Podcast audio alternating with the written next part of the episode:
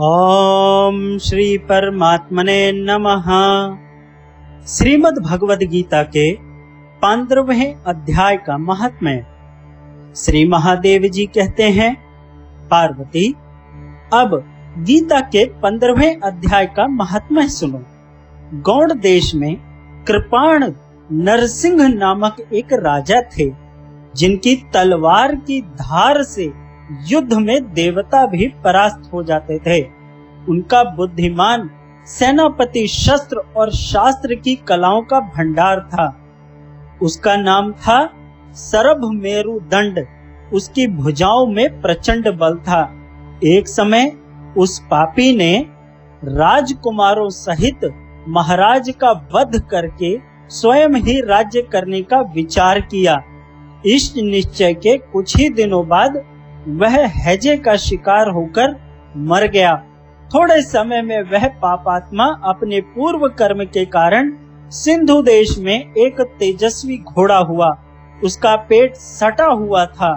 घोड़े के लक्षणों का ठीक ठाक ज्ञान रखने वाले किसी वैश्य के पुत्र ने बहुत सा मूल्य देकर उस अश्व को खरीद लिया और यत्न के साथ उसे राजधानी तक वह ले गया।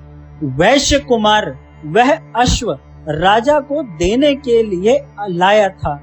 यद्यपि राजा उस वैश्य कुमार से परिचित थे, तथापि द्वारपाल ने जाकर उसके आगमन की सूचना दी। राजा ने पूछा, किस लिए आए हो? तब उसने स्पष्ट शब्दों में उत्तर दिया, देव, सिंधु देश में एक उत्तम लक्षणों से संपन्न अश्व था। जिसे तीनों लोगों का एक रत्न समझकर मैंने बहुत सा मूल्य देकर खरीद लिया है।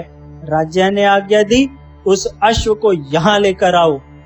वास्तव में वह घोड़ा गुणों में उच्च श्वाक के समान था।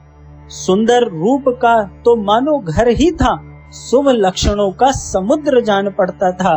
वैश्य घोड़ा लेकर आया और राजा ने उसे देखा। अश्व का लक्षण जानने वाले अमात्यों ने इसकी बड़ी प्रशंसा की। सुनकर राजा अपार आनंद में निमग्न हो गए और उन्होंने वैश्य को मोह मांगा सुवर्ण देकर तुरंत ही उस अश्व को खरीद लिया। कुछ दिनों के बाद एक समय राजा शिकार खेलने के लिए उत्सुक हो उसी घोड़े पर चढ़कर वन में गए। वहाँ मृगों का पीछा इन्होंने अपना घोड़ा बढ़ाया। पीछे पीछे सब और से दौड़कर आते हुए समस्त सैनिकों का साथ छूट गया। वे हिरणों द्वारा आकृष्ट होकर बहुत दूर निकल गए। प्यास ने उन्हें व्याकुल कर दिया। तब वे घोड़े से उतरकर जल की खोज करने लगे। घोड़े को तो उन्होंने वृक्ष की डाली में बाँध दिया और स्वयं एक चट्टान पर चढ़ने लगे। कुछ दूर जाने पर उन्होंने देखा कि एक पत्ते का टुकड़ा हवा से उड़कर शिला खंड पर आ गिरा है। उसमें गीता के पंद्रहवें अध्याय का आधा श्लोक लिखा हुआ था। राजा उसे बांचने लगे।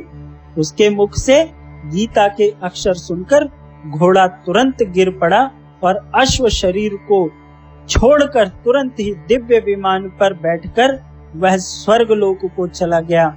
तत्पश्चात राजा ने पहाड़ पर चढ़कर एक उत्तम आश्रम देखा। जहाँ नाग केसर केले, आम, नारियल के वृक्ष लहरा रहे थे। आश्रम के भीतर एक ब्राह्मण बैठे हुए थे, जो संसार की वासनाओं से मुक्त थे।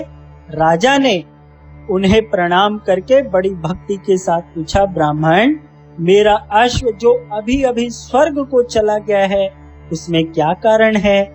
राजा की बात सुनकर त्रिकालदर्शी मंत्रवेत्ता एवं महापुरुषों में श्रेष्ठ विष्णु शर्मा नामक ब्राह्मण ने कहा, राजन, पूर्व काल में तुम्हारे यहाँ जो सर्व मेरुंड नामक एक सेनापति था, वह तुम्हारे पुत्रों सहित मारकर स्वयं राज्य हड़प लेने को तैयार था।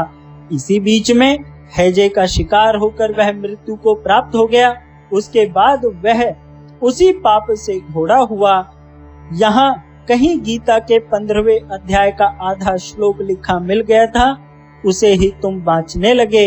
उसी को तुम्हारे मुख से सुनकर वह अश्व स्वर्ग को प्राप्त हुआ है। तदनंतर राजा के पार्श्ववर्ती सैनिक उसे ढूंढते हुए भी वहाँ आ पहुँचे।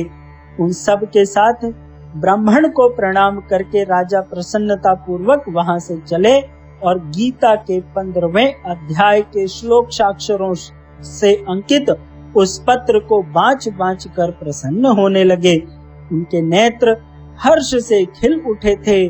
घर आकर उन्होंने मंत्र मंत्रवेत्ता मंत्रियों के साथ अपने पुत्र सिंह बल को राज्य सिंहासन पर अभिषिक्त किया और स्वयं पंद्रहवें अध्याय के जब से विशुद्ध चित्त होकर मोक्ष को प्राप्त कर लिया। इसी के साथ ओम श्री परमात्मने नमः।